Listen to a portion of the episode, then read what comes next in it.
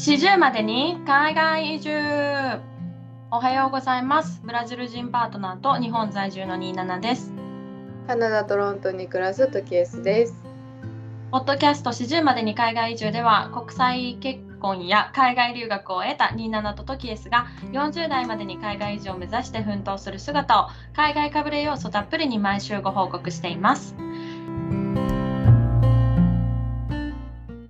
さて、えー第137回目の40までに海外移住ですはい、よろしくお願いします。よろしくお願いします今週なんかちょっと個人的にビッグニュースがあってうん、なんかあの私のいとこがからあの東京に引っ越すことにしたんだよねって連絡が来たんですよ急に。いいやん、東京。え、普段はどこに住んではるん？えっと私のいとこは、その私と同じほほぼ同じ地元出身あで。隣の市ぐらいの感じなんですけど、うん。そのえっと、まあ、ずっとその岐阜県に住んでてで、一回美容師の専門学校に行ってで美容師で就職してなんか多分23年は、えっと、多分名古屋のあたりに一人暮らししてたんだけど、そこから美容師を辞めて実家に戻ってからはずっと住んでてその私のいとこなんとアラフォーなんですよ。あ、そうなんや。そうそうそう。で、アラフォーで、で、えっと、今、国際恋愛中。うん、で、まあ、要はまだ一応結婚はしてない状態うん、うん。なんですね。で、そんな彼女から急に東京に引っ越すことにしたって連絡が来て、あでしなんか私もだし、私の両親もだし、そのその子の親ですらみんな、えーってなったわけ。ああ、そうなんや。そうそうそう。だってやっぱ、アラフォーで急に東京行くってさ、結構大きな決断じゃん。まあ、確かにそうかもしれんな。うん。そう、それまでに例えば東京に住んでてずっとね、で地元に帰ってたけどまた東京に出るとかだったらさわかるけど、もうその、うんうん知ってるじゃん、地理とかそこに人間関係もあるしやっていけると思うんだけど、全く何も知らなくてしかも転職するの。あ、そうなんや。そう転勤でとかじゃないの自分の会社で東京配属になったから住むとかじゃなくて今の仕事を完全に辞めてうん。で同じ業種なんだけど別会社にっていう感じ。ああ、そうなんや、そうなんやうん。それがきっかけで東京に引っ越すってこと？そうそうなんか本人曰くその同じ業務内容なのに東京の方の視点とかだとやっぱお給料が全然違う30%から40%ぐらい高いっていうのがああるらしくて、うん、うん。そうそれでなんかいろいろ計算してやっぱり東京の方がいいんじゃないかっていうのともう分かんない多分本人的になんかこうちょっと新しいスタートを踏みたいみたいなのがあったんだと思うんだけどでもやっぱりこうアラフォーになってくるというかまあ30代超えてどんどん年を重ねるにつれ新しいステップを踏むのって結構難しいじゃん。うん、うん、そうかもしれん。多分だって自分でほぼほぼ自分の人生岐阜県から出たことない人がさ急に東京に住むって結構なチャレンジだと思うのよ。うん、だからうん。すごいなと思って。確かに。でも、すごい心機一転になるからめっちゃいいな。そうそうそうでなんか結構決めてから2週間ぐらいでうん、うん。全部ことが運んでなるほど。一気に、はい、引っ越すって話になったんだけど、まあ、なんかすごくなんなんだろうその勇気にすごい私が勇気づけられたというかうんうんうん。いいことだなって思っててでなんか最初はそのもうお付き合いしてる方がオーストラリアに住んでてうん、もう7年ぐらい付き合ってるのね。あ、遠距離でってこと？そうそうそうそう遠距離でオーストラリアに住んでるトルコ人の人と付き合ってるの。うんうんうん。だけどなんかうーんなんか相手の方は割となんか熱烈に絶対こっちに来て結婚しようって感じではないのねプロポーズはもうされてるんだけどうん。なんか君がやりたいことをやればいいよみたいな感じの人らしいのあ、そうなんや。そうだから結婚っていうほなんかほ最初はなんかこのなんか9月ぐらいのタイミングでオーストラリアに行くかもみたいな話だったのが急に東京生活に変わったので ちょっと親族としてはみんなびっくりみたいな感じなんですけど。ああ、そうかそうか。まあでも、結婚前になんかやりたいみたいななんかあるんかなやっぱ結婚って大きい決断やから、その前になんかやっときたいことやろうみたいな感じなんかうな。ん、多分そういうこ感じじゃないかなって私的にはうんうん。思って、結構アクティブな人だから、うんうん。まあなんか東京にいた方がなんかオーストラリアとかも行きやすいしとか多分そういうのもあると思うんだよね。うん確かに確かに。っていうのがあって。うん、まあ、そんななんか驚きとあとなんかちょっとまたつらつらと自分の話なんだけどゴールドジムに入ったんですよ最近。うんうんうん。どう？ゴールドジム。ゴールドジムねいいよ。えゴールドジムって聞いたらどんなイメージがあります？トキエスうち一番最初に英語教えてもらったむっちゃムキムキのアメリカの黒人の人はゴールドジムずっと行っとってん。だからそのイメージ。キそうだよね、なん。かうん私東京にいた時に初めて住んだ場所が東中野駅だったんですけど近くだったんですけど、東中野の駅にあの駅上のとこに、えっと、ゴールドジムがあるんですよ支店が。でそこが結構ガチマッチョのゆうがばっかりがいる有名なジムでなんかちょっとそんじょそこらの素人は入りづらいぐらいの空気があるのね。うんうんもうもうガチマッチョの人しかいませんみたいな。でしかもゴールドジムって東京とか関東圏はその支店ごとにメンバーシップを持つんじゃなくてエリアメンバーシップみたいな感じならしいのよ。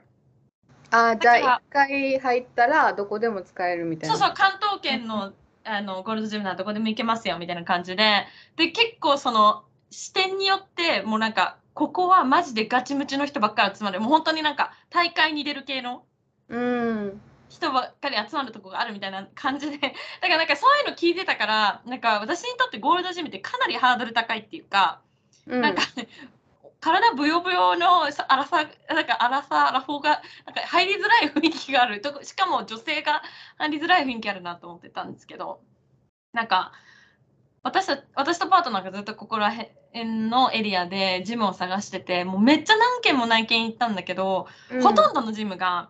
そのサイズが合わないの。パートナーの。はあはあはだからマシーンってあ筋トレしたいんだけどのマシーンがちっちゃすぎちゃってその、手手を伸ばしこうなんか例えば何かを持ち上げるやつでもなんか持ち上げきれない長さが足りなくて。ああなるほどな。とかなんかレ足レッグをやるやつも足伸ばしきれない短すぎて。とかそういうのがめちゃくちゃ発生してて本人はずっとフラストレーションを抱えてて。うん。でもやっぱさすがゴールドジム行ったら全部そのそこにあるエクイプメントはあのちゃんとアメリカから輸入されたやつだったから全部なんだろう私にはちょっとでかすぎて使えないやつとかあるぐらいああそうなんや。そうすごいなそう。そうな。んかいやもうすごかったでやなこんな田舎のジムでもなんかもうみんな男の人なんか何？ドンキーコングみたいな腕の人で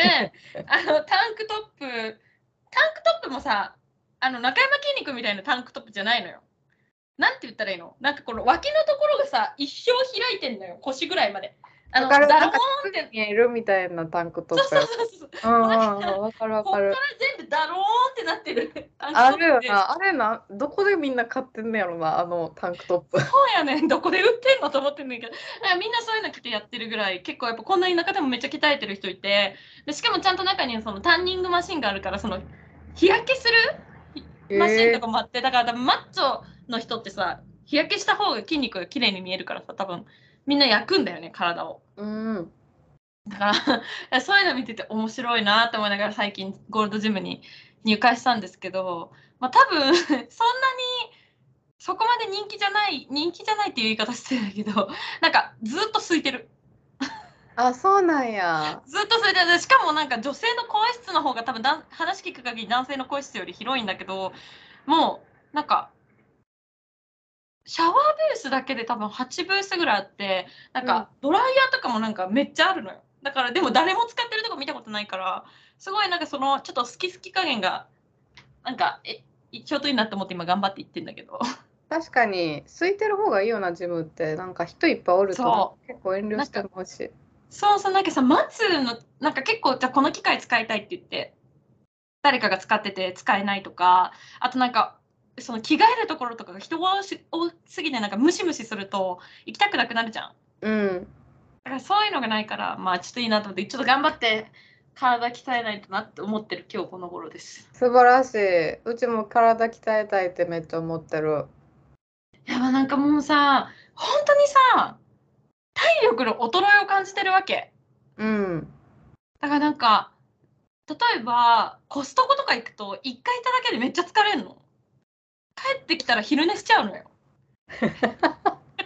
やばいでしょ？だから帰ってきて昼寝しちゃうのやばいなと思ってたからちょいい加減ちょっと筋肉つけて体力つけないとうん。これ40代入った時に大変だぞと思って。大変と思う。うちもそれすごい思う。でもカナダってさいっぱいいろんなところでジムあるんじゃない？あるけどなんか高いのプラス円安でもなんか何もなんかお金使いたくないモードがすごい私の中で入ってて。確かにね。円安もなんかすごい進んでるし最近。最近どうよ？調べてないわ最近。カナダドルまた111円とか今。あ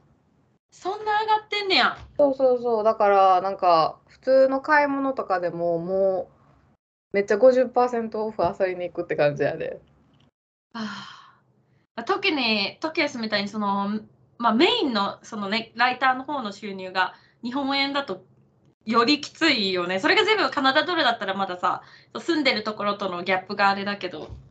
そうそうそう。だからななんかめっちゃ思うで月末とかにうん。なんかエクセルとかで自分の売り上げとか見たりとか、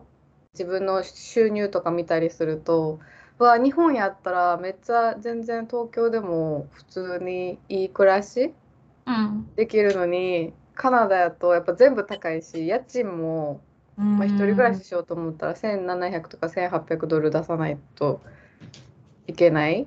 そうだよね。でしかもそれってさレントだけだもんね。そのそれ以外のさインターネットとか水道光熱費その辺入れたらもっとするよね。そうそうそう。だから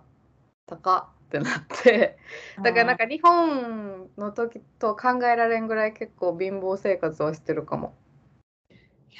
きついよね円安ね。うん。まあでも節約楽しいけどな。なんか節約楽しんでる人やからいいけど、なんか、あ、うん。こんだけお金浮いたとか言って言ってるの楽しいからうんいいけど、それに慣れてない人きついやろうなと思う、この円安。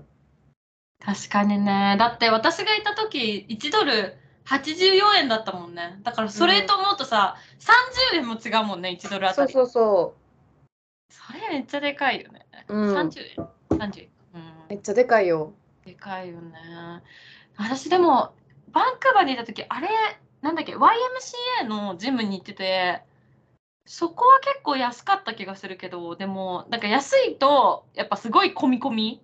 うん。だった気がするだからやっぱカナダの人とか北米の人ってさジムに行く習慣があるじゃん結構みんな、うん日本って私なんかそんなにみんなジムに行く習慣がないと思うのよベースうん。なんか女の人とかだとさ結構ホットヨガ行ったりとかピラティスとかそういう人、なんかフィールサイクルやったりとかそういうのは聞いたことあるけどなんかジムでガチ筋トレってなると結構人選ぶっていうかうんうんうん。だからなんかやっぱりそのジムをする人の人口がそもそも日本の方が少ないからこうやってなんか空いてる状態でできるけどさやっぱカナダとかだと結構混むしねどこ行ってもで高いしね。し、なんか、で、多分、パンデミック以降か知らんけど、YouTube にやっぱりエクササイズ動画めっちゃ上がってるから、ん。なんか YouTube で十分やんと思ったりする、家とかで、なんかズンバ流して家で踊ったりとか確かにしに。普通に汗かくし、なんかあんまりジムでズンバやっとった時と変わらへんやんとはなったから、うん。なんかそういうのでやったりとかしてるけど、でもなんか、セルフディフェンス習いたいのよな。あずっと言ってるよずっと言ってね。るけど、うん、うん。でも一回あの体験行って挫折してるから、えなんかガチすぎてやばかったとこだよね。そうそうガチすぎてもうほんま怖すぎたんよ。でなんか無理と思ったら、さあもしさトキエスがさそのこのアピアランスでもうんなんか岡田准一君みたいなマーシャルアーツができたらものすごいギャップで 面白いと思う。なんかそれよりなんかあの変な人やっぱ増えてると思う？そうなんの治安悪くなってる？トロント。だからん前からかもしれへんけど、なんか最うん。近なんか駅とかで急になんか押されたりすんねんよな。えあるんだ。まだで結構あるんだね。なんかでも頭おかおかしい人っていうかなんかちょっと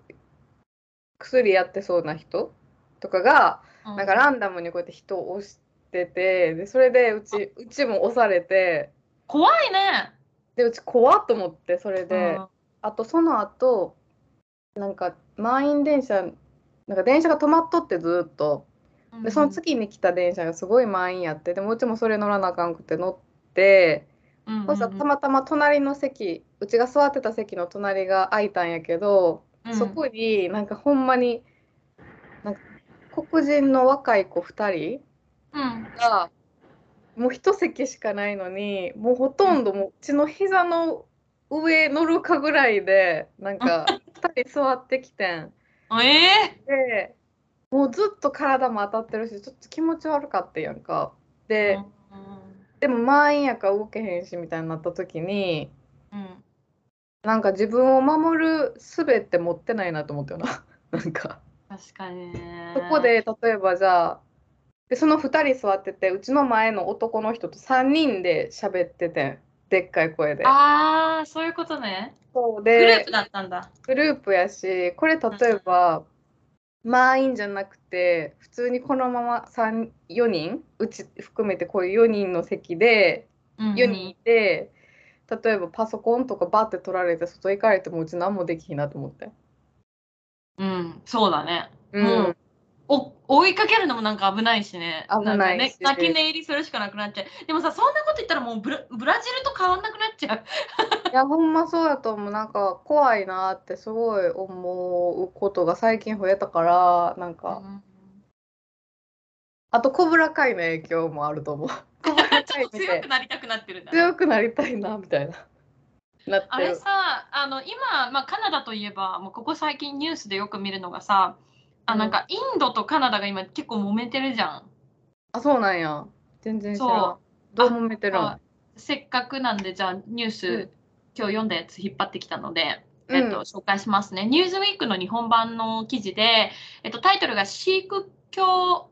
教徒指導者殺害で激しく対立するインドとカナダがこだわるカリスタン運動とはっていうので、えっと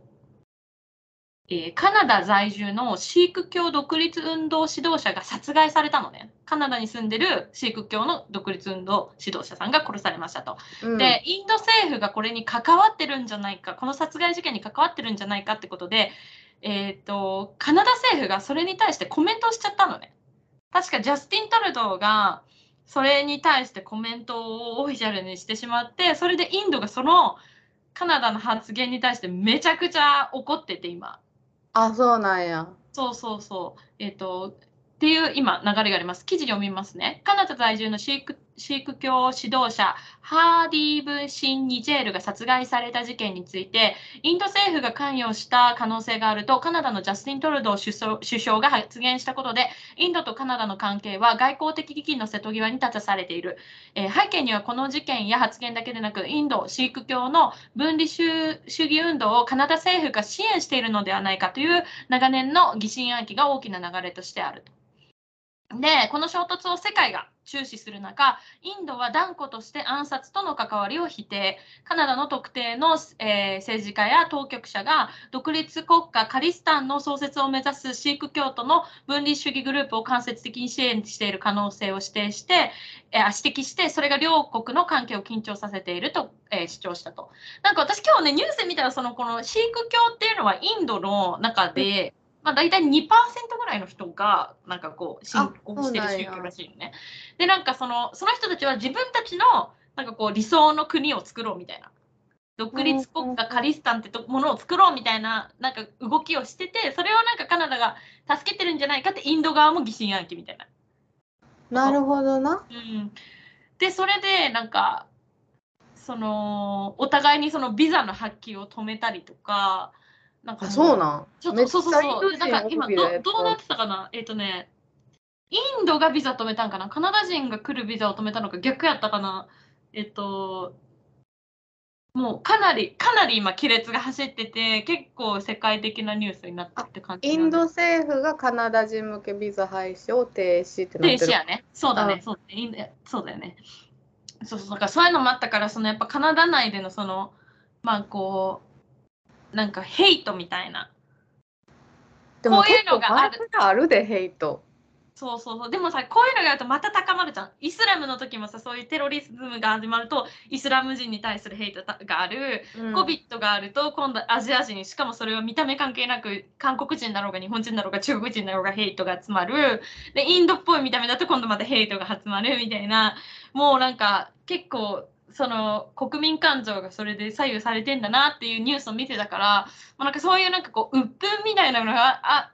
あって、こそのなんかそういう変な人が増えてるのかなって今ちょっと思ったっていうこのニュースちょっと紹介しただけなんですけど。増えてると思う。なんか増え前からもあったし、今も変な人増えてるから、なんか、うんうんやっぱ実感するよな。自分が海外におるんやって、海外で一人でおるんやっていうのは、なんかうん変な人に遭遇するたびに思う。なんか、これ今ここでうち銃つけつけられて死んだら、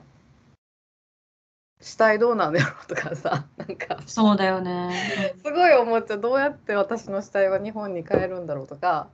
うんなんかそういうことを考えたりとかめっちゃするで。ぐらい危ない。もうなんか人、変な人多すぎて。そうだね。なんかしかもなんかやっぱりその日本を一歩出るとさ、もう安全はお金で買うみたいな感じになってくるじゃん。うん。なんか安全に例えばアメリカとかで安全に暮らしたかったら家賃が高くても治安がいいエリアに住まなきゃいけないとかさうん。公共の交通機関が危ないから車で移動しなきゃいけないとかさうんうんブラジルとかそんな感じだけどさなんかもうなんか本当にそのなんか貧富の差がのこう命のなんか扱われ方に関わってきちゃうってなるとなんかなんかすごいなんか厳しい世界になってきてるなと本当に感じるそういうニュースを見るたびに。うん確かにお金が全てやとはやっぱ思うな。思うな。思うなって思う。なんかしごなんかその住む場所とかもなんか見てて、うん、できるだけ安いとこ安いとこって家賃抑えてってなるとやっぱ変な人が大家さんやったりするし変なエリアやったりするから家におってもなんかあの安全に感じられないなんか常に不安抱えとかなあかんしなんか家ってやっぱ安全に降りたい場所やからなんか無理してでももうほんまにその他の部分全部節約してでももう家賃にお金払うしかない、うんみたいになってくると思う。うん、うん、難しいよね。そう。っていう感じ。はいまあちょっとねちょっとジムの話からだいぶうん。話が膨らみましたけど、うんうんうん、まあねちょっとこう、うん、治安の悪化だけはこれ以上言ってほしくないなっていう気持ちが正直あるけどやっぱこう経済的なところでそうなっちゃうのも事実としてあるからまあ本当にちょっと余裕ができたらねまた護身術習ったらそうね。習いたい。ぜひシェアしてもらいたいです。うんうんうん。はい、はい。はい、では早速本日も始めてまいりますね。はい。はい。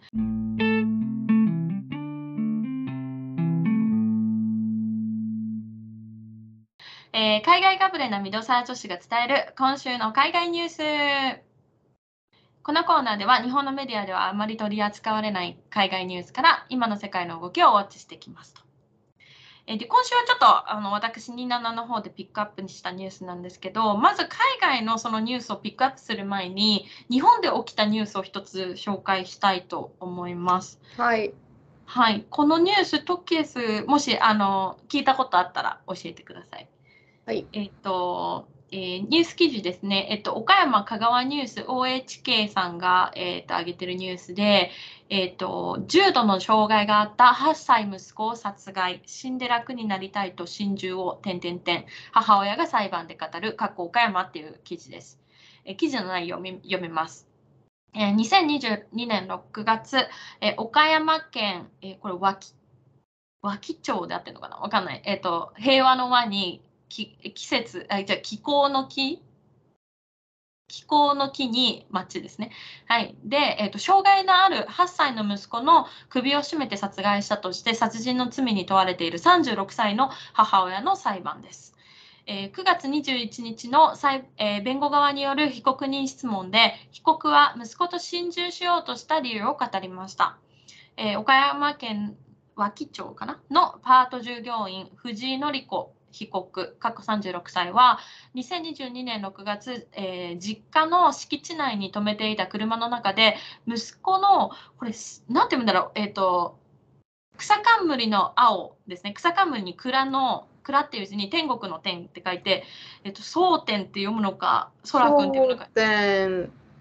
て出てきた。調べたら。ですね、うん、の首をタオルで締めて殺害した罪に問われています。えー、9月20日に9月20日に、えー、開かれた、えーと、初公判で藤井被告は起訴内容を認め、裁判では犯行当時の藤井被告の責任能力の有無が争点となっています。えー、検察側は重度の障害がある息子を受け入れられない夫に、えー、離婚を迫られた上、家を追い出され、自殺することを決意した。息子を1人残せないと残せないと思い、心中を図ったと指摘しました。9月21日の弁護側の被告人質問で、藤井被告は自殺を決意した理由を問われ、こう話しました。息子を施設に入れるとしても月に30万円は稼がないといけないと父に言われた。もうどうしていいかわからなかった。ボロボロになりながらも不妊治療を続け、5人の子供を失った。1人目えー、過去1人目から5人目まで流産、または死産だったそうです。えー、その度に悲しんで弔う時間もなく、夫に早く子供を作れ、妊娠しろと言われた。死んで楽になりたい。失った5人の子供のところに行きたい。亡くなった大好きなおじいちゃんに会いたいと思った。えー、と、え藤井さんは、え被告はえー、言ったそうです。えー、でまた、えー、息子を1人残せないと思った理由を聞かれると、母親に捨てられたと思われてほしくなかった。他の何かを失っても息子はそばにいてほしいと思ったと話しました。えー、息子の存在について聞かれた藤井被告は私が辛そうにしているとギュッとしてくれたりほっぺにチューしてくれたり頭を撫でてくれたり息子なりに癒してくれていた唯一無二の存在何にも代え難い宝と答えた。ということでまあこれ、えっと、ニュースがあって、私このニュースたまたま読んだんですけど、まあ、この犯人の方が私と、まあ、トキエスと同い年っていうことと、あとこのところ私、あの、コウノトリっていう漫画と、コウノトリのドラマと、あとリエゾンっていう小児精神科の漫画を読んでて、うんうん、結構そこにそういうなんかドラマとか漫画で書かれてる内容にリンクする内容だなと思ってすごい注目したなるほどね。ニュースだったんですよ。まあ、うん、ちょ率直にこのニュースき見て聞いてみてトッキースはどんな感想を持ちました？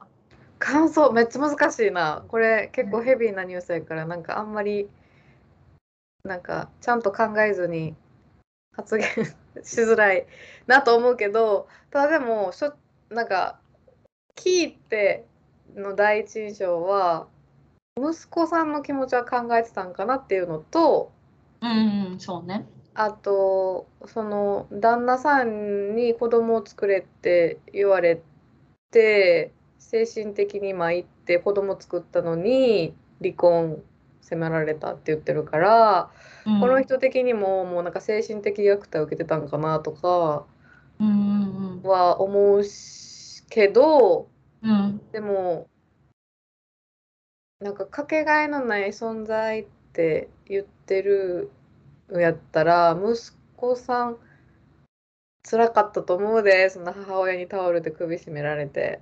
とそうね、思うかな、うん、なんかちょっと息子の立場では考えてしまうようなニュースやなと思った、うん、うん、あでもすごい貴重な視点だと思う、うん、っていうのは私はこのニュースを見た時にもうすぐに、藤井被告の方に感情移入しちゃったの。だから多分今トキエスが言ってくれた息子さんの視点に私は感情的になりすぎて立てなかったのね。うんうんうん、で私はもうこの藤井さんの視点に立った時になんて辛いんだろうって思っちゃったわけ。まあ辛いなこれはな。っていうのはやっぱ今自分が不妊治療をしててその過程がめちゃくちゃきついわけ。なんかただでさえ精神的につ辛い1人流産するだけでも結構引っ張るのに5人もしかも流産だけじゃなくて死産もしてるってことは、まあ、死産ってえっと普通の出産と一緒なんですよね。普通に陣痛を起こしてなのかわかんないですけど、もう、ちゃんと読んでないんでその、えっと、後期の死産だったのかそれともその出産期誕生死だったのか分かんないですけどそのちゃんと陣痛が来て出産して一生懸命子供を産んだのに生まれた子供がおぎゃーって言わないっていう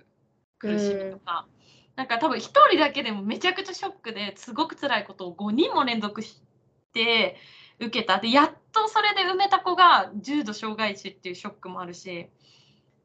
でそれに対してその夫にの愛情が全く感じられないじゃん。彼女の言動からはね、まあうん。その夫の方の言葉は何も聞いてないから分かんないけど。えななんて辛いんだろうと思ったしかつ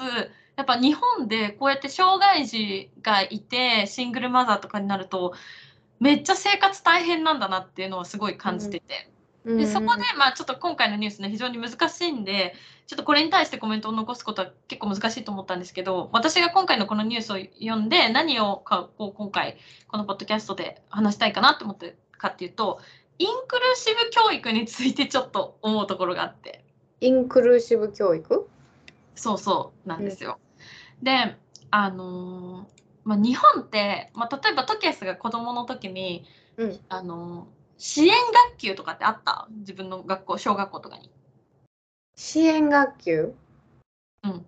あ例えばなんか特別クラスみたいな、あそうそうそう。なんかちょっと知的に、うんうん。通級のクラスに行くにはちょっと足りないからちょっとその特別のところでたまに授業を受けたりずっとそっちにいる子とかっていた？うんあったあった。そうそう。で私が子供の時もあってなんか日本って結構その障害がある人とない人をパキって分けて教育させる。なんか多分感覚的にその他の人に迷惑がかけちゃいけないって日本人の感覚があるじゃん。うん。だからなんかそういう風になっちゃうのかなって思うんだけど結局その定型で育ってる子供に対して障害があるとされている子供たちが影響を及ぼしてはいけないみたいな。多分そのなんかこうパキッと分ける感じがよりそのそっち側になった人に対してその障害児を持ったとか障害児になってしまった人たちに対しての負担をより高めちゃうんじゃないかなって思ったわけ。うんうんうん。うんねえ。なんか人によってはさ多分自分がその幼稚園とかから学校に行きだしてからさ社会人になるまでなんなら社会人になってからもそういう障害者の人と一切触れ合わない人っていると思うのよ人生で。うん。そう。だからなんか多分そういう人が結構日本にはいてだからこそその急に街中とかで出くわした時に子供にな自分が例えば母親でなんて子供に言えばいいか分かんないとかうんうん。どういうふうにその障害者の人がいて例えばちょっと困ってそうな時にどういうふうにサポートしていいか分かんないとか。うんうんうん。そういうところに問題があるんじゃないかみたいな。話をがあって。でなんかこうなんでインクルーシブ教育にならないのかなって私はずっと疑問に思ってたわけですよ。うんうん。うん、でその中で見つけた記事を1個紹介させていただきたいんですけども、はい。えっと東洋経済オンラインの記事で、えっと日本とデンマーク似て非なるインクルーシブ教育共に学ぶことの真の価値っていう記事で、えっと分離された特別支援教育は何が問題かっていう記事なんですけど、うん。えっとインクルーシブ教育とはこ、えー国籍、貧富の差、障害のあるなしにかかわらず、すべての子どもたちが一緒に学べる教育のことを指す。えー今夏、日本は国連の障害者権利委員会から受け入れの体制が整っていないことを理由に、障害のある児童が地域の学校から受け入れを拒否されるなど、えー特別支援教育が通常の学級と分離されていることが指摘された。これを受けて文部科学省は特別支援教育の中止は考えていない。現行制度はインクルーシブ教育を推進するものだと強調したが、この温度差はどこにあるのか。えーこの度、えーデンマークにある障害者と健常者が一緒に学ぶ、えー全寮制の学校、エグモント・ホイスコーレンを訪れた、え答えのない学校、え代表理事、え藤井聡にインクルーシブ教育のあり方について考えてもらったって記事なんですけれども、あの、まあ、多分だから世界的に見て結構だからそれをもうすでに日本は問題視されちゃってる。その分けて教育してるっていうの。でもそれすごい思った。なんか今このニュース今聞いてて27が読んでるの聞いてて思ったけど「ワンダー」っていう映画知ってる？あ知ってる。あれよね。さあなんか普通の男の子がじゃあ学校一緒に紹介してあげるよってなんか学校側がその自分になんかこの体的に今ちょっと障害がある男の子なんかその見た目になんかちょっとね障害って言ったらいいかななんかちょっとある男の子と普通のなんか男の子たち女の子とかも一緒に過ごす時間を積極的になんか設けさすみたいなシーンとかあったから、なんか日本と違うなと思ったそこは。そうなんですよね。うんこの記事にもあるんですが、えっ、と、えーあ、ここね、えっ、と、国連から指摘分離された教育、え特別教育、えー教育の長期化の問題点と。えー今年の8月、まあ、これ、記事が2022年の記事なんで、2022年の8月ですね。障害者権利条約によって国連、えー障害者権利委員会による日本政府への審査が実施されました。障害者権利条約は2006年に国連総会で採択されたもので、障害者の権利の実現のための、えー措置などを、えー規定した障害者に関する初めての国際条約ですと。えー結果、教育の分野では、え障害のある子たちが特にその程度が重い場合に特別支援学校への入学を実質的に要請され、え地域の学校には実質的になかなか受け入れてもらえない状況や、え障害のある、え児童生徒に対する合理的配慮が不十分であること、す、べ、ての子どもを、え包摂する、インク包摂だってるかな、えごめん、私は漢字が読めない。包むに、手辺に、あ、摂政の説ですね。包摂するか、えインクルーシブ教育における教員のスキル不足など、さまざまな問題を指摘されました。英語では、えなんて読むのこれ？包摂合ってる？あごめん ありがとう。包摂で合ってますね。これなんて読むんだ？ペ、ペ、ペ、読めない。これなんて読むんですか？なんやろなペ、ちょっと、あの、何 発音が難しいんで、ちょっと、Google さんに読んでもらいますね。初めて見たこの単語いきます。Perpetuation of segregated special education. パーフェチュエーションああ of segregated special education。永久化っていう意味らしいパーフェチュエーションってこの要はこの特別支援学級でこうやってこう断絶されてることが長く続いてことしまうことに対する問題点みたいなことですね。要は、えー、と分離された特別支援教育の長期化が指摘されましたと。で、ここで1個あの例えが出てきてデンマークの、えっと例えが出てくるんですよ。うんで、えっとデンマークはその、まあ、北欧のノルディックモデルの幸福四国、まあ、その分もちろん税金が高いんだけどの、まあ、国だから障害があっても高齢者であっても安心して社会に参加して地域で暮らせるような基盤が整っているあ整いくノーマライゼーション発祥の国ですと。でさっきの、えっと冒頭で紹介したエグモント・ホイスコーレンっていう学校をこの記者の人が訪れたのね。で、なんとこの学校200名の生徒のうち4割が障害がある生徒っていうことで、えっと、地域の高校もしくは特別支援学校を卒業後、ここで数年を過ごし、地域社会で自立して生きていくための準備をしますと。えーそして、えー重い障害のある生徒が自分のヘルパーとなる生徒学生を面接の上選考し、19週から24週を一緒に全寮制で過ごすシステムとなっていますと。筋ジストロフィーなどの遺伝,、えー遺伝性疾患、えー脳性麻痺などの運動機能障害、自閉症などの発達障害など、さまざまなケースがあり、人工呼吸器をつけている生徒もいますと。で、この学校の仕掛けで、えーこの筆者の方が、ライターさんが非常に優れていると思った点が2つ。え1つ目は、障害者と健常者がケアする、ケアされるという非対照的な関係ではないということですね。えっと障害を中心に置いた授業作りではなく、ボルダリングやハイキング、水泳、アート、ヨガなど、楽しさでつながれるように工夫され、一緒に人生を考えるという意味で、心や体をフルに使いながら対等な関係を、えー構築していくことです。で、2つ目の、えー優れている点は、えー特別支援学校を卒業した20歳前後の障害のある生徒が卒業の後の実生活に徐々に近づいていけるような、えー仕掛けがなされていること。例えば入学時は島内の部屋で過ごすが慣れてきたら少し離れた小さな家のような寮で自活をするなどの取り組みが行われていますと。で私これ見た時に結構衝撃でうん。え日本でこんなの見たことなくないって思ったの。ない。めっちゃデンマークいいなって今なってる。そう。でこれなんかやっぱりその健常者いわゆるつ普通にこう何の障害もない人たちがただサポートするわけじゃなくてお互いに学ぶだからなんか貸しを作ってるわけじゃなくてウィンウィンみたいな考え方もすごい素敵だし、あとその障害のある人に対する自立をするプロセスが整ってるのが素晴らしいなと思ってて。でなんか私日本に今回帰ってきたからそういうなんかそのリエゾンとかそういうリエゾンっていうあの小児精神科の漫画があるんだけど結構それを読んでるとさ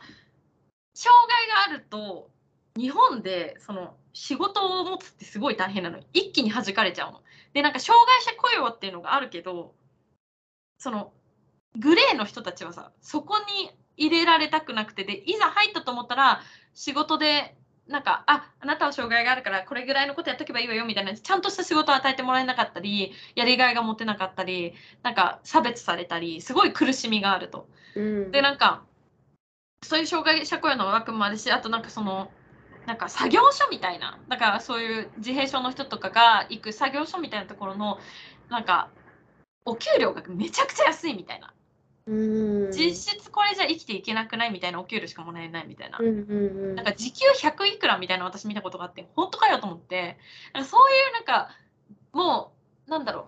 障害者が生まれたら親が何とかしろよみたいな家族単位でどうにかしろよみたいなのがすごい日本で多いと思っててこれは特にこの障害者だうんそう障害者だけじゃなくて介護もそうだと思うの。なんか日本ってさなんか施設にあげ預けたらかわいそうみたいなやっぱなんかそのアジア圏内特にその親に対するなんか温度感の違いというかさなんか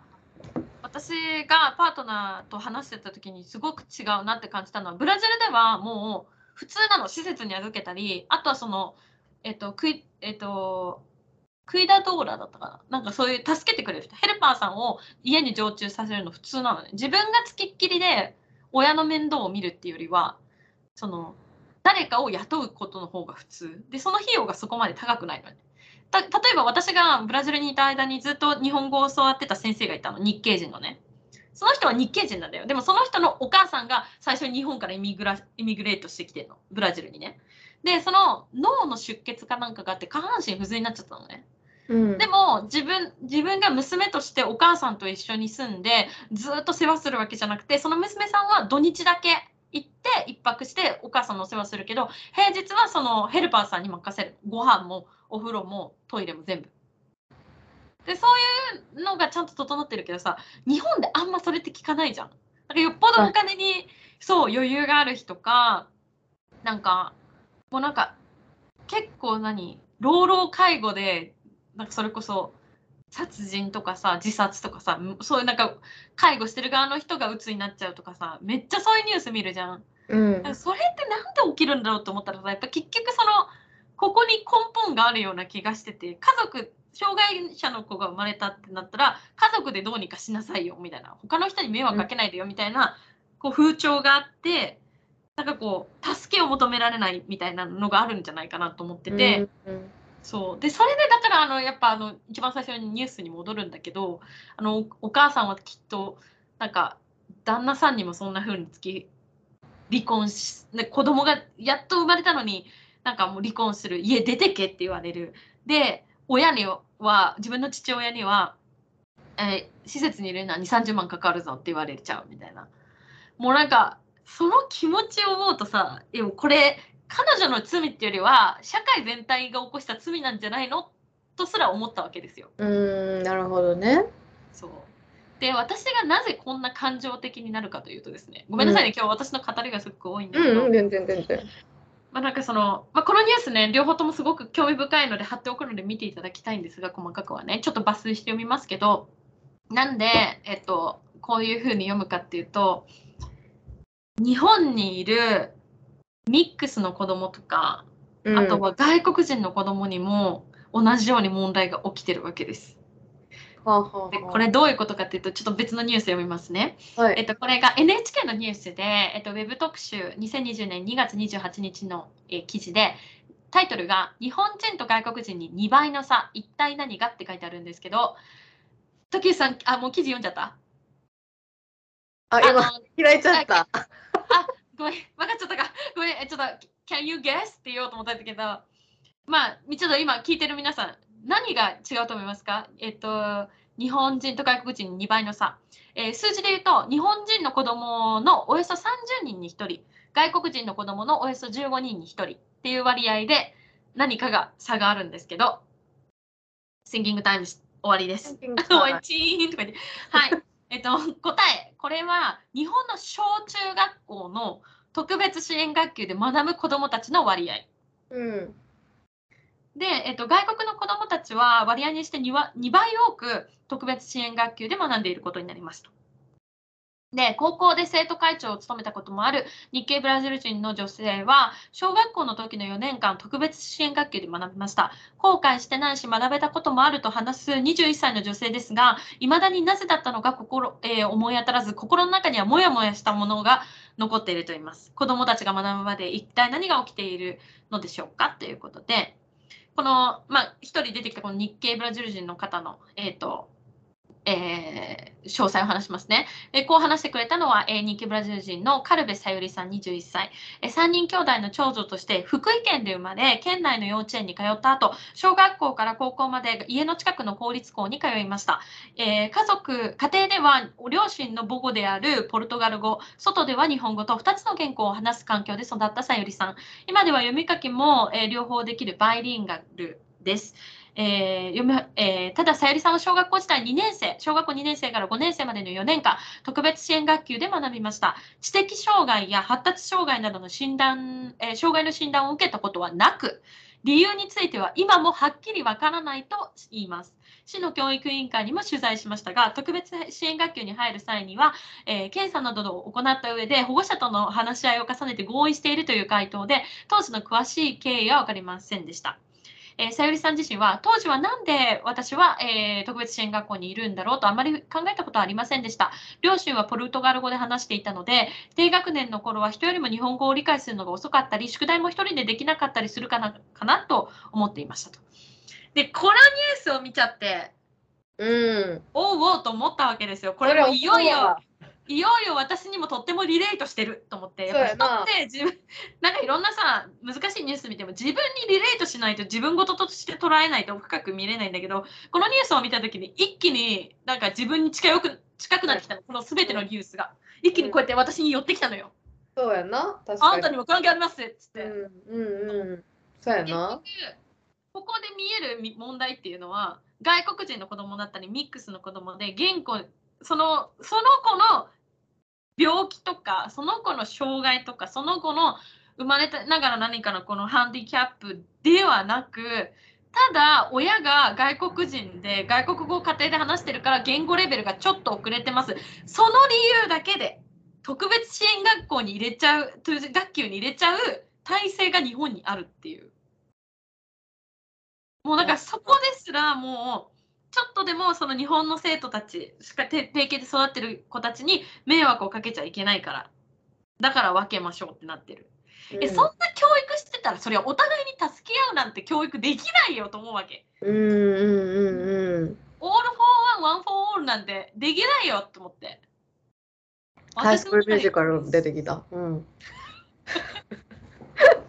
うんラグビーのイメージだったんだけどうん、あ、ごめん。ハイスクールミュージカルのイメージだった、今。あこの今 all for one one for all そうそう。そうそうそう。だからなんか、で、この、まあ、さゆりさんって方はね、その、特別支援学級で始め、えー学び始める前に、そのお母さんの方ね、ブラジル人の方は、学校側から日本語が他の子どもたちより遅れているという理由で、国語や算数だけ特別支援学級で受けないかとす勧められたと言いますと。で、そのファティアナさんっていうお母さんは、その、なんか、ESL、ん ?ESL? いえー、ん ?ESL? 語学学校って ESL? 固まっちゃった。まあなんかその、語学学校って ESL? どういう意味？どう ESL。いう意味？とか。あ、英語教育？ってこと？そうそうそうそう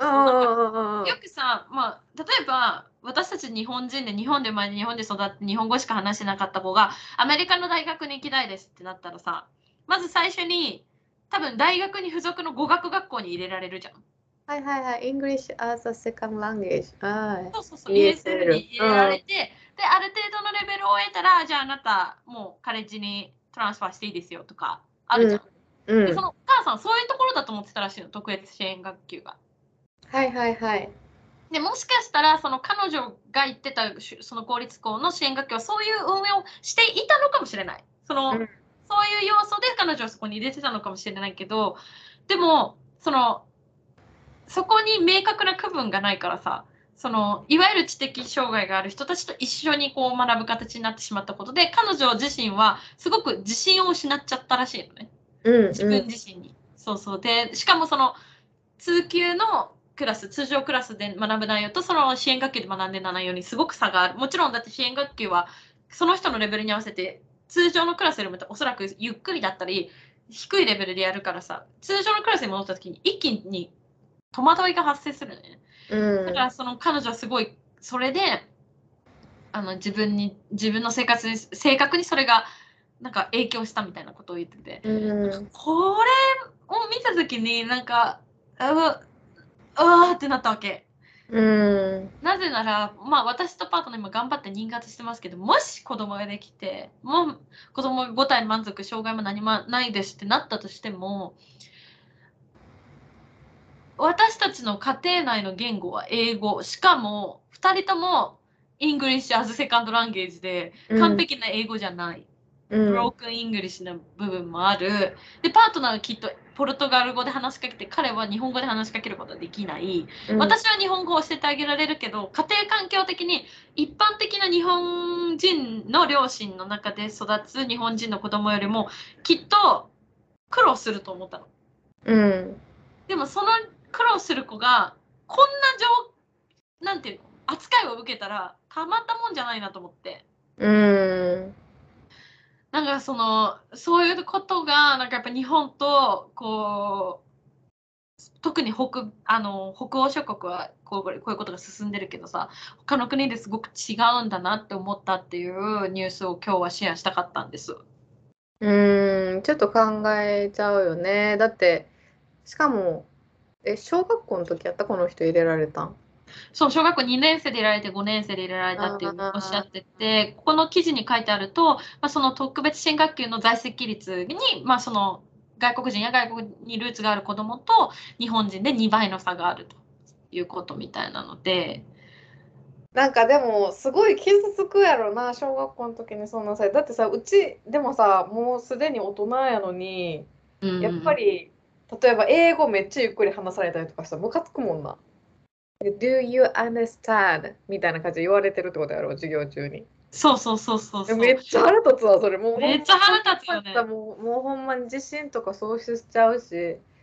大人でも傷つくようなことされてるってことだもんな教育でな。そうそうそう。だから結構さ、海外に住んだことのある人だったらみんな経験したことあると思うんだけどさ、言語ができないから、知的レベルもその程度なんじゃないかという前提で会話をされるとさ、ものすごい傷つくじゃん。うん。日本語だったらもうこのなんかめちゃくちゃいろんな言葉が出てくるし例えばこのインクルーシブ教育についてなんて私多分英語で話せしかもネイティブのアメリカンとあのディベートしろって言われたらもちろんできないよ。でもうん。日本語だったらこんなに言いたいことがいっぱい出てくるんだけど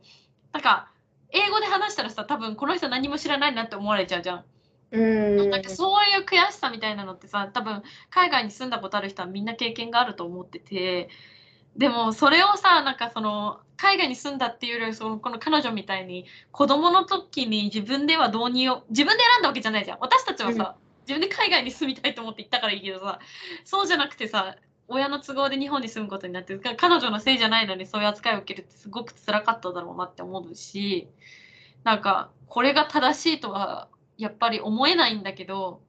でもやっぱ日本の今のその教員部族とかさ今なんか日本でなんかペーパーティーチャーを雇うみたいなのもはやなんかやってんのね。うん、うん、なんかそのん聞いたことある？ない。なんかその私もそうなんだけど。塾みたいなこと？塾みたいなこと？じゃなくっていうよりてはねなんか例えば私大学の時に教員免許を取得してるのね。うんうん。だけど教員にはならなかった。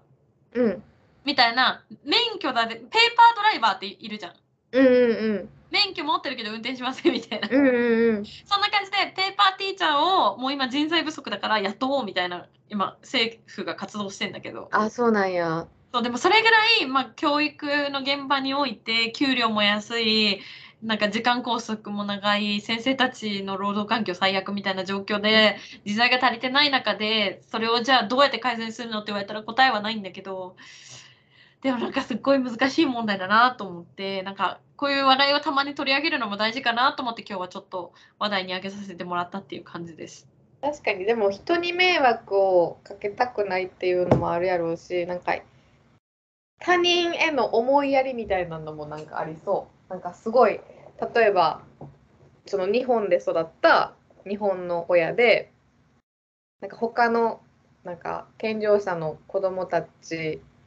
に迷惑かけたくないっていうなんかその迷惑かけたくないって思いやりからも来てると思うねその愛なんか他人に対して。うんうんうん、でなんか特別ななんとかクラスに入れるみたいな入れやすいみたいな制度なんかなとかもなんか思ったりするなんか変ななんていうの？優しさのが斜めにいなんていうやろ？もともとは優しさの気持ちでやってるのに制度にしたらなんかすごい差別になってるみたいな感じなんかなとも思った今聞いてて。あそうだね始まり、始まりと現状が変わってきてしまってるっていうのもあるよねきっとね。うんうんって思ったかな。まあ難しいよな結構うーん。なんかそのさっきも言ったみたいに介護とかもなんか自分でなんか家族のことやから自分でやらないとみたいなもあるしあと謎にさなんか無痛分娩やと子供愛さ愛さへんやろみたいな痛みを知らずに産んだら子供愛さへんやろみたいなうん。なんかそうたまにうちもよく理解できひんなんかそういう昔からの言い伝えみたいなのない？迷信とかねなんかあるよね。うん。でもうちの友達とか無痛分娩したけどめっちゃ愛してるで子供のこととか。うんうんうん。いや思うから。でもなんかその周りがやってないからやるべきじゃないみたいな。うんうんうん。のも多分あると思うね。あるね。なんかみんな一緒じゃないとうんうんうん。それは通過儀礼としてやんないとみたいな。そう。あるよね。でそれがなんかうち多分そこが多分苦痛で海外におるやろなと思う。そうなんか周りがこうやってんだからこうしなさいよっていうのが多分苦手。っていうか、昔から多分そうやったと思うねんけど。だから結局今、まあ、貧乏な思いしても海外におるのって多分そういう理由やしあとさっきのそのあの日系ブラジル人の女の子の話聞いて思ったけどそのフェスティバルで出会った仲良くなった二十歳の女の子は親は両方英語がセカンドランゲージでうんうん。イミグレでこっち来てでその子供はなんかそのうちの友達は、まあ、英語ペラペラ。うん。だけど、まあ、韓国語も喋れますみたいな感じだね。うん。でなんかそのお母さんと3人でご飯行った時に、うん。なんかあとお父さんとも 4人でご飯行った時に。仲良し。仲良くなってんけどなった時に例えば親がちょっと英語で詰まって「I don't know how to say」とか「I don't know the English」とかって言ってるのを子供が「これはこう言うんだよ」とかって教えてる感じあって。うん。で例えばお父さんの英語すごいなまっててお父さんが多分フィリピンの方かなんかで英語がすごいなまってたからうん。なんかじゃあ何回か聞き直すとその子がなんか入って助けるみたいな。うんうんうん。感じのことやっててなんか勝手なイメージな。なんかこれってカナダやから成り立ってる。多分子供がうん。親助けてってやってるのは多分同じその二十歳の女の子と同じような子供たちがたくさんいるから、今こうやって家族関係もすごい仲良くできてる、例えばこれが日本やったとして多分親に対して多分怒りみたいなのになってくるんやろうなと思う。なんかこういう特別クラスとかに入れられてそうだよでなんかちっちゃいね。時ってなんか親のせいやって多分やっぱ思っちゃう部分もあると思うんだよな。そうだよね。だから多様性を認めないから、うんちょっと人と違うだけですごい辛い思いをするっていうのは日本であるあるうんだよね。あとなんか本当に今、本当にこのご時世になっても、その他を違うものを受け入れたくないんだなって思ったのが最近すごいあったのが、うん今週その私今その不妊治療で産婦人科に通ってるんですけど、うん。その私がこうやってなんか血液検査で血を抜かれてたわけですよ看護師さんに。うん。ただなんか受付の女の子がバーって走ってきて結構なんか私が今行ってる病院がもうなんかちょっと古いのね。20年ぐらい経ってて先生もまあまあおじいちゃんに近いぐらいで、なん。か建物ちょっと古くてなんかちょっと一昔前の病院みたいな感じ。だからなんか、うん。あの受付の女の子は制服着てる感じわかるうんうんうんうん。でなんか本当に髪の毛なんかあのザ受付みたいな女の人がいるんだけどでその子がバーってわからん。でなんか何よくドラマとかに出てくる受付嬢みたいな感じよ。綺麗どこみたいな。でその子がバーって走ってきていやなんか外国人の人が今き急に3人来てなんかそのワクチン打ちたいって言ってるんですけどどうしたらいいですかね？みたいな英語が通なんか全く何も通じなくてみたいな言っててもう一気にそれでその現場がわたわたしたの。うんうんうんうん。めちゃくちゃわたわたしたのね。で、なんか私も一応名乗り出て、あのもし英語喋れる方だったらちょっとコミュニケーション私取れるかもしれないんですけどって言ったんだけど、うん来てた方がちょうど中国系の方で、しかも英語全くわかんないみたいな感じだったの。うんで、日本語もほとんどわかんないみたいな。うんでもとにかくなんか怒ってるみたいな感じですごいうんみんなわざざわざわしてたのね。で、なんかそんな場面をあよく見るなと思ったわけ、日本にいると。うん。外国人だともうこれ絶対これ享受できないサービスだよねとかこれをなんか公的な何かはど外国人としてはどうやってやるのとかうんうんなんか思うところがあってさなんかもうちょっとこういろんな今あるもの以外のものを受け入れていく体制を整えないといけないんじゃない、まあこう思うようになったのも私がそういうふうに国際結婚をしたからだからだからそういう今視点に慣れているけれどなんかやっぱ多民族だ国家だからこその難しいところだなって思ったあると思う。だって全く国際結婚してる人の割合より多分全く日本から出たことない人の割合の方が多いからな 日本。なんか結構パスポートの所持率もすごい低いっていうもんね日本日本ねだからそう難しいと思うんでそこを切り裂いていくのってやっぱ難し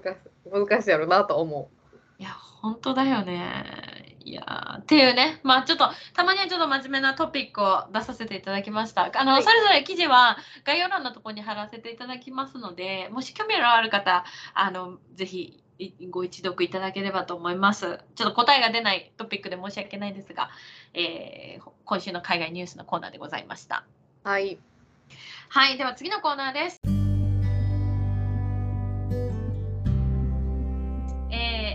トケースによるおすすめ映画紹介。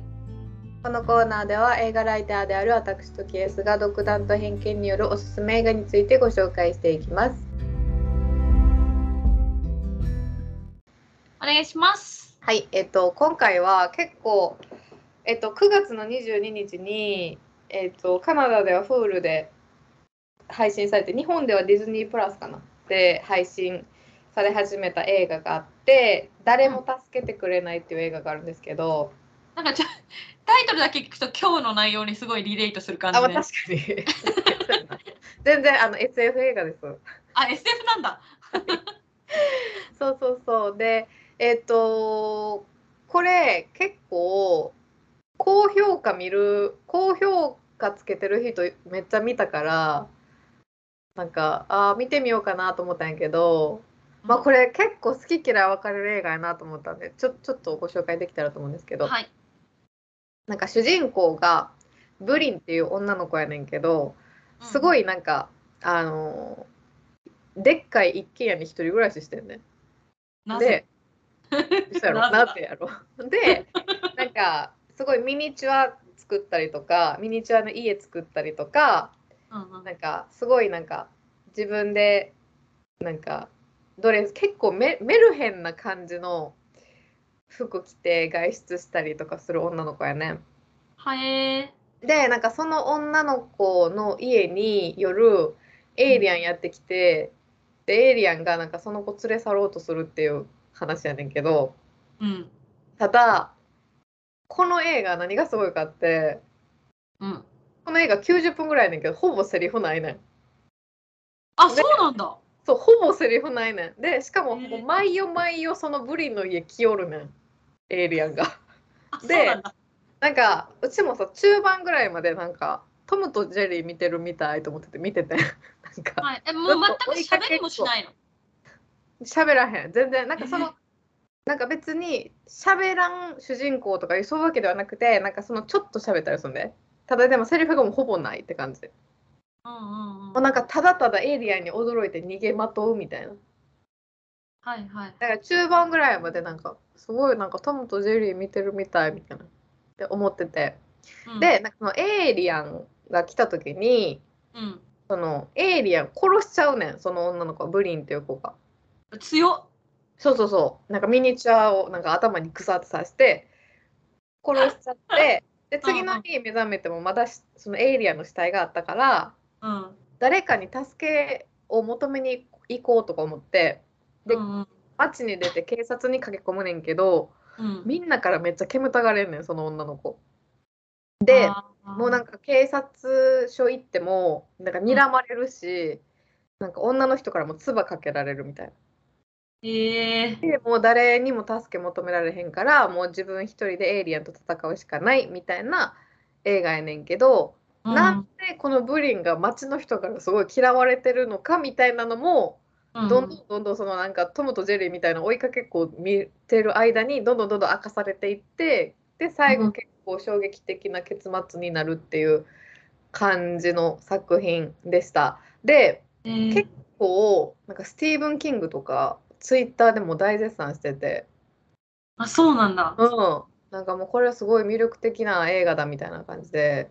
言ってるしなんかすっごい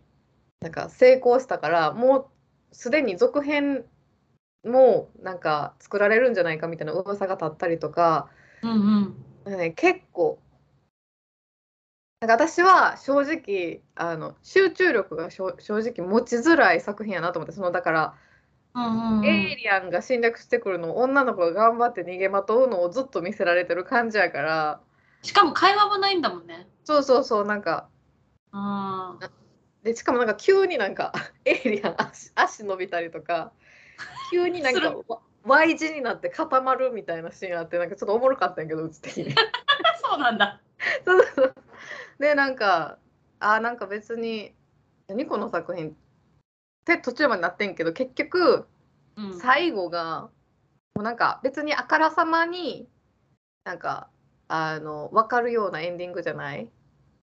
なんかうん結構ファンの人が見て映画ファンの人が見てこれはこうじゃないかこうじゃないかって推測できるような最後になってるって感じだって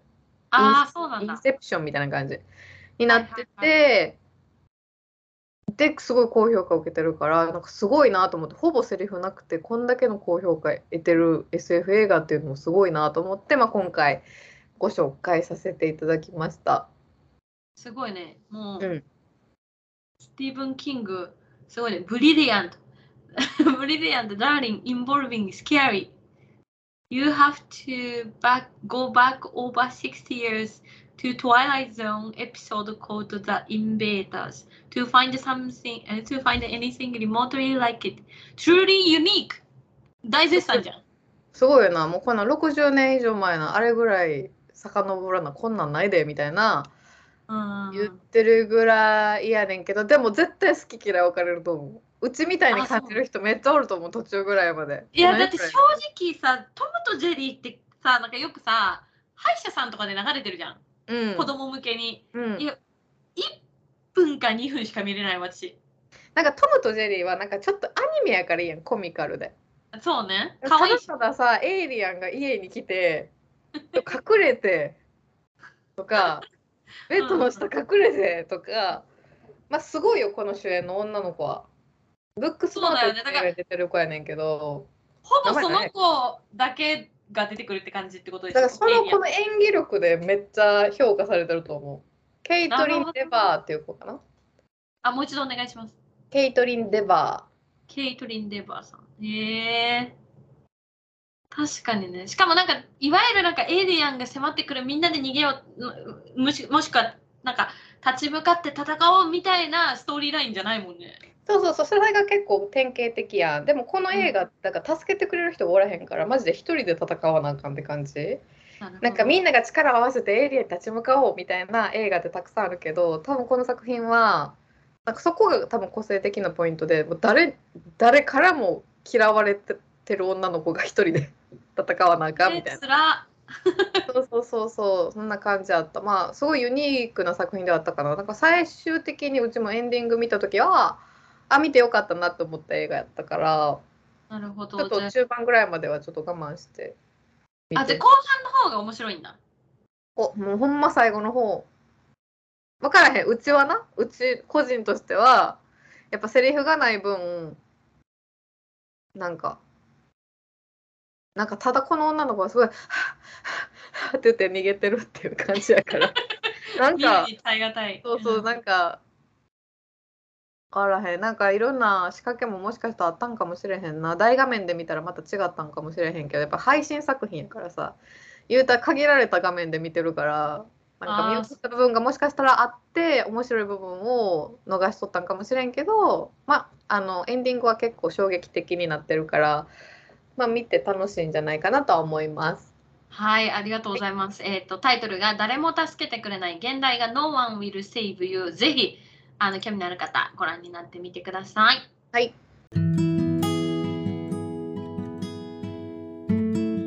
いうことで、今週の四十までに海外中はここまで。感想、質問、ご意見は、インスタグラムのアカウント、あと27とケースにて受け付けております。フォローの上、ぜひチェックしてみてください。ぜひよろしくお願いします。はい、では来週金曜日朝8時にまたお会いしましょう。ボンフィナウジセマーナ。Have a good weekend! ありがとうございましたありがとうございました。